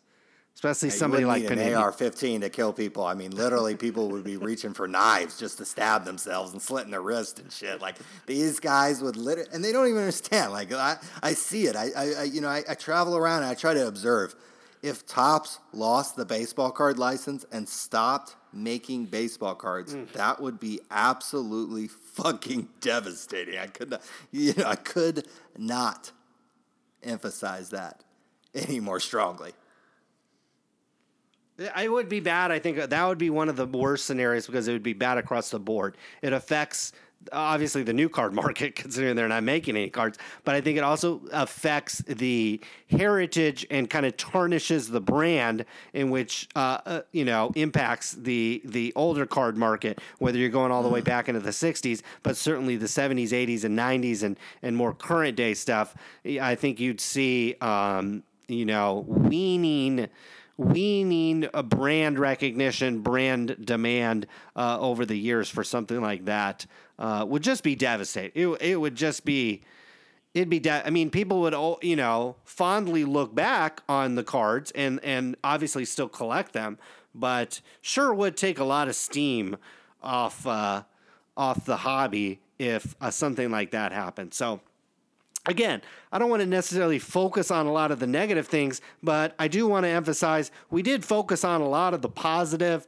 and a lot of the good scenarios. But over the next, you know, six to 12 months, 12 to 18 months, it, you know, it's not like we're, uh, you know, again, it's not like we're skating on solid ice here, a big block of ice. Everybody in this hobby is skating on thin ice, and if it goes one way, uh, and it gets it gets ugly, uh, th- that would be bad for, for a lot of people. This podcast, a lot of people out there that are more financially tied to the hobby, it would not be a, a favorable thing. But there's a lot of scenarios at the same sentence. A lot of scenarios that would be extraordinarily favorable for the hobby and the the health of the industry, and uh, hopefully I, I, think we're more hopeful. If we were bad for the hobby and we were negative, we'd be praying that uh, uh, that uh, you know some again some company from China comes in and buys it, some company from Mexico buys it, or Panini buys it, or Fanatics buys it and shuts it down and kind of you know only releases this base card stuff. Um, well, sure. Also, we, we would have believed the Bloomberg article that basically trashed the card business and said, "Hey, the real business is this candy thing that you really want over here. Hey, this card business, nah, whatever." I mean, we didn't you know, necessarily take that at face value, kind of looked into it, looked back at the 07 numbers. You have your unnamed, unconfirmed, um, but in the White House sources exactly. that's that suggested some other numbers and, and actually quoted some real uh, hard numbers that kind of showed otherwise that this is a company that probably does make. It just doesn't make the numbers. the numbers just don't make sense. If they make four, right. if they make four hundred million dollars, which is only twenty million dollars more, actually it's about seventy million dollars more than they made in two thousand seven. Why would the candy business? Have doubled its have doubled, its gross margin. Right. That doesn't make any sense. It doesn't. You went from three hundred and thirty in net sales to four hundred, and you went from twenty to twenty of gross income split between cards and cards. Literally, each of them are about 20 million. But oh, 10 years later, all of a sudden, candy's grown to a $40 million business, but your top line's only grown, what, 30%? That doesn't, not even that, like 25%? That doesn't make any sense. Doesn't make any sense in any scenario, especially in the economy uh, that we've been in. Candy hasn't been red hot. So it doesn't make any sense. The numbers don't make sense. So that means there's a lot of there's a lot of smoke here. And I think it could mean a lot of things. I, I honestly think a deal could be done. This right. this That's this it. article yeah. was almost that, written hey, like it's not for sale. Right. The card company is not for sale because one, not it doesn't make any money. The candy is. But the right. candy is. Candy goes first. And it goes first. Because you already on the back end have Howard Eisner and maybe V and maybe some other people who are already right. like, hey, I'm gonna get I'll give you seventy five hundred million no matter what. But I'm not I'm not doing ring pops. See, whereas Topps is probably like, no, we want to sell you the whole thing and make them do that separate transaction. Whereas I bet that we're at this kind of point where it's like the potential card buyers are like, no, we're not taking the candy business. Whereas probably this whole Topps this time Topps is like, no, no, no, take the whole thing. Here, no, no, no, right. you take the whole thing. We're going to give you a really good deal. It's going to be a great combo deal. Whereas the buyers are like, no, no, no, no, no. No, I just want, no. I just want to run. Yeah, I just want the Ferrari. I don't want the Ferrari and right. the, the Benz. You know, the the four right. seat Benz. I just want the two seat Ferrari, which is the Topps company, which you know could make money, it could not, but really, you know, it, I see it more as a pet, pet, you know, a pet project, kind of a a fun thing to own, not necessarily as cool as a a sports team but in that same realm um, to these guys who have the Ferraris, have the mansions. Now it's this is some other way I have fun. This is how I connect to myself when I was, you know, 30 years younger. You know, I date blondes that are 30 years younger, and I own companies that remind me of when I was 40 years younger. I don't think there's anything wrong with that. no, I didn't say anything. Being from Vegas, I, I, I see that quite often. I got I got one little Vegas. Should I should we do one Vegas story and then be out? Sure. Yes. Okay, so you know you, you know when you walk into Javier's or whatever, and there's all, you kind of walk into the back toward that wood sculpture or whatever, Yeah. and all the people. So I'm walking in last night with my date, and I swear to God, every single guy checked out Was like, the girl I was with. "I fucking and. I swear, I was like almost on cloud nine. Wow. Like I was like, Look at you. wow, did I hit the fucking jackpot last night? So you know, uh, needless to say, moving out to the strip probably a pretty good decision, especially after last night walking through Javier's on a uh, unusually busy Sunday night in uh, Las Vegas, but. Uh, haven't had that experience, I don't know in how long, that all these motherfucking guys were looking at the girl I was with. So, uh, needless to say, I felt like I was worth about fucking $400 million last night. Wow. How much did you have to pay her? what was it That's, per hour? uh, what was her hourly uh, rate?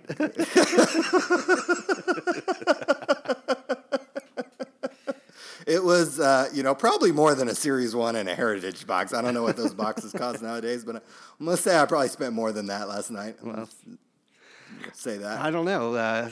Uh, sounds like I might might be a little more fun than a, a heritage box. You can always buy it. You know, it's like one of those things.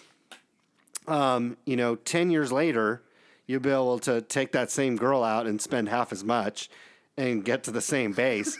but on a heritage box, you only gotta wait uh, another six to eight months. I mean, they've got to go down in value. I mean, maybe this Ohtani guy. Um, you know, I, I gotta figure this guy's gonna get hurt. Like, how's this guy? This guy's not gonna stay healthy if he's pitching And I think he has one hit so far. Like I, I don't know if he's I haven't checked the stats, but I don't I don't know if he's really been tearing it up or not. Okay, I haven't either, but I've heard he pitches any any bats. That means Right. he's going to get hurt. If he tries that, Right.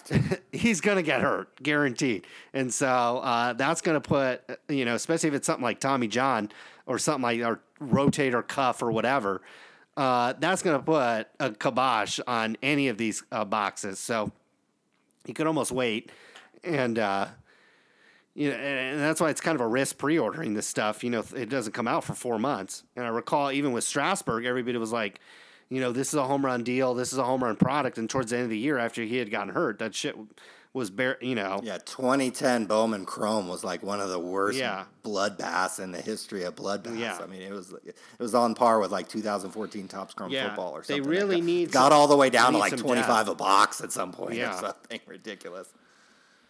So we need some other rookies. So I'm sure they're out there. I'm sure the prospectors and stuff like that, um, um, you know, are out there. And I've heard that the, the class is a little deeper than this one guy. Um, and then that actually might be the opportunity out there is why this guy's getting all the attention. There's actually other guys you should be buying. And so um, hopefully that emerges over the, the course of the year. And hopefully we get a buyer for Topps over the course of this. Uh, you know, again, I think this Bloomberg article is behind uh, you know, th- this wa this is looking, you know, you know, three, four, you know, three, four, five weeks ago, maybe even three, four, five months ago. Um, we might even be towards the final stages uh, uh, of finding a suitor. This is one last, one last attempt to maybe find some other buyer, some other white knight buyer. But I definitely believe the way this piece is worded, the the candy company is one hundred and thousand percent for sale, and they literally tell you in the article how much it's for sale for. Because if you're in the candy business and you know how much a candy business earns, and you know how much the company is asking for the company, you know whether that's a good deal or not. I don't know what the multiple people pay on candy companies, if it's one times, two times, three times, whatever it is, but they basically told you in this article if you believe the $40 million article, mm, $40 million figure they put on the earnings. So the candy business is for sale. I don't know if the card business is necessarily uh, if that deal could already be done because it totally talks that down and um, basically makes it seem like it's this crap business that's going to be sold second. So to me, that that tells me there could be some really exciting things in the work. Could be exciting or a disaster, and that's what makes, um, at least from my position, not being a card fondler makes it. Although we do have uh, a couple thousand dollars with Aaron Judge cards, or we did. Um, Yeah, you've been fondling some Aaron Judge cards the last few days, so yeah. very quickly. Trust me, very quickly, in and out the door, um, as fast as possible with these uh, damn Aaron Judge cards. So much rather have money in my my bank account than uh, pieces of cardboard sitting in a box. That's for sure. I'd rather be going to Javier's on a Sunday night with a 19-year-old? than having, uh, than having cards in a in a box. I know that. Well, uh, well, I mean, I have a one year old and a and a wife, so my my joys come, you know, in other forms these days. Uh, so I do get a lot of compliments on my watch. I will say that. So there's been, The watch is nice. The watch is- is nice. So, you know, you can't afford you can't afford a, the tie. I can't afford the Topps company. I can't afford to live in a, in Las Vegas, but um, you got to pick your pick your spots these days, especially out here in California. We're giving uh, you know ninety percent of our money to illegals and these people that could work and don't. So got to put your money, got to hide your assets uh, as best as possible out here. That's for damn sure. Or put them on your weed's wrist. legal now. So weed's legal now. E- Everything's legal there. You know, if you're illegal, you're illegal. If weed's legal, so I mean, Yeah, and the know, mayor, no yeah, the mayor will. If you're illegal and you shouldn't be there, the Oh mayor. yeah, you could get money. No, now if you live in Stockton, you get five hundred a month Yeah, for free. You get five hundred a month for free in Stockton. Right. Then, then the mayor has like a criminal program too, where he like gives criminals money. There's like literally a program he set up where he gives criminals money. So there's just it's amazing, amazing.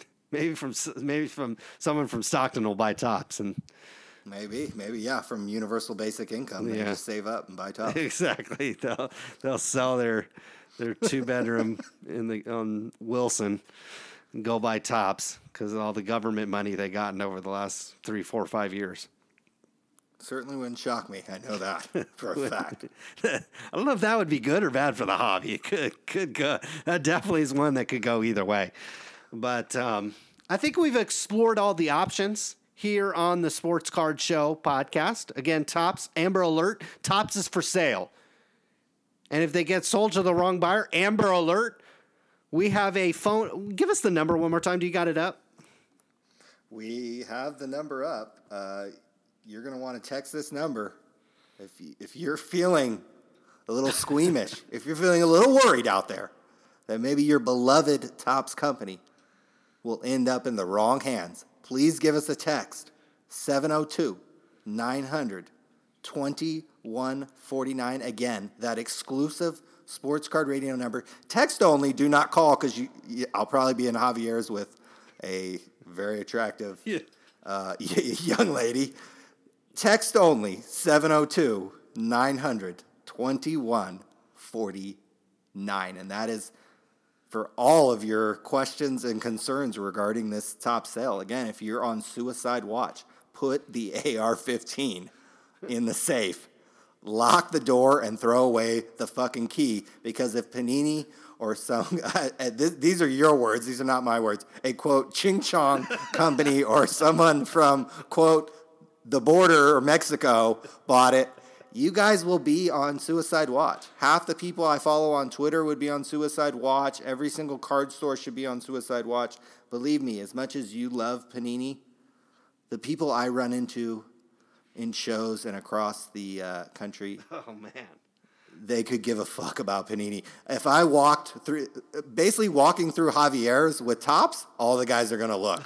walking through Javier's with Panini, you ain't gonna get no fucking looks. So trust me, you would much rather Topps stay true to its brand and either pick up some fanboy ownership from this Jimmy G guy or maybe Michael Eisner uh, ponies up for the rest of the 75%.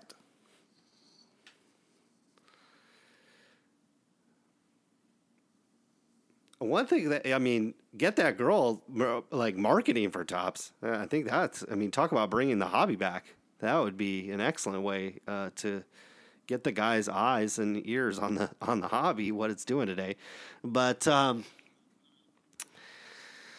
wow, so we've gone from Topps for sale to 19 year olds at Javier's to Ching Chong's jumping the border. It's been a full encompassing few hours, maybe at this point, two hours on the Sports Card Show podcast. Um, but I believe time has come and gone.